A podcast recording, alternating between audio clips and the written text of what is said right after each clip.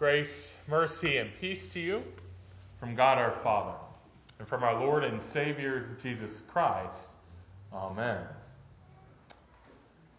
I've been told that some of Maury's golfing buddies had officially awarded him the distinction of having the most beautiful practice swing in the game of golf.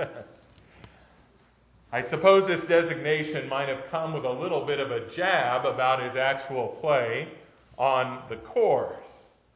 One of his friends told me that his warm up swing was about 100 miles an hour, while his real swing was more around 50. But when it comes to getting compliments, especially from male friends, you have to take what you can get. After all, most people I talked to said that Maury's favorite part of any golf outing was not any hole in particular, but it was that proverbial 19th hole, where he got to spend time with his friends. For he loved being with his friends and enjoying their company. He did love his friends. And in fact, as most of you know, one way that he showered his love upon his friends was to give each one a nickname. If you were given a nickname, you knew you were loved. The more I thought about it this week, I thought that playing golf is actually a lot like living the Christian life. Where you see God's children go out into the course of life well prepared by the Father. After all, He has given us the forgiveness of sins through Jesus and new life through the Holy Spirit, all the way back at our baptism. And He renews those gifts in us time and time again in His house as He sends us out to play on the various courses He has given us to play on. However, we must all admit that when we get out onto the actual course of life, not every shot that we hit lands right in the middle of the fairway. Not every putt falls right into the cup. In fact, some shots end up deep in the sand. Some putts roll right back off the green. While God has given us everything we need for faith and for life, we often end up not striking the ball quite as we should. Through the Spirit's activity in our life, though, we sometimes do get to hit something that, at least to the eyes of those around us, looks like a hole in one. Many of you were blessed to see Maury at his God gifted best. You were blessed to see the way that he could bring joy into a room with his smile or his quick wit. You watched as he earned the love and respect of his family, especially his nephews and niece. Even his last day, you could see how much he loved his family as he tried to make sure that everything was left just in perfect order so that they would not be burdened. Oh, but like any of our lives, there were those times in Maury's life that were not hole in ones either. And he himself had no problem confessing that each time he made his way into the pew with all the other sinners and spoke words of confession or he knew that his game, so to speak, was far from perfect. He knew that bogeys were all too common among us humans that are beset with sin and weakness. And that's why Maury valued the gifts that God gave him in Christ Jesus. Maury, though he gave to each of you, many of you at least, nicknames, called Jesus his Savior and called him his Lord. He knew that all of his missed shots were forgiven in Christ. He knew that Jesus had went to the cross to make sure that none of life's bogeys would be reported when that last day would come. We who gather here today should rejoice in that truth. We rejoice to know that all of Maury's missed shots were forgiven by Jesus. They were erased from the scorecard. And all of Christ's righteousness, all of his perfection, was credited to Maury as well. Last Saturday, when he turned in his scorecard, God saw nothing but perfection. because Maury's faults had been washed away in the blood of the Lamb. Last Monday, when I sat down with Walton, Marion, and Becky, Becky emphasized that Maury really had two different sides. He had a funny, witty side, and he had a very serious side. I was blessed to see those things even in the short time that I knew him. Well, we must admit today that life has those two sides as well. There are those times of joy, and then there are those various serious times.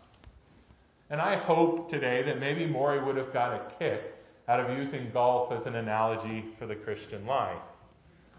But this I know. He would have certainly wanted everyone here to leave today with the true message of our faith. Maury has played his last hole on this earth. And just like many courses, that last hole that he had to play was a difficult one indeed. They say that on most golf courses, the 18th hole goes uphill, leading up to the clubhouse. Those of us that watch know that his walk at the end was certainly uphill. We wish we could have saved him the trouble. We wish we could have stopped the hurting, but we could not. As our gospel reading says, in this world we will have troubles. Peter said as well, we'll struggle with various kinds of trials that test our faith. And yes, Maury's last hole was a difficult one in every way. But last Saturday, Maury finished the course. He finished the course of faith, held all along by his Lord Jesus. We take comfort today knowing that Maury is now at peace. Upon finishing his course, he was met by Jesus himself. He now rests from the Lord from all of his labors. And you know what? God has a 19th hole celebration planned.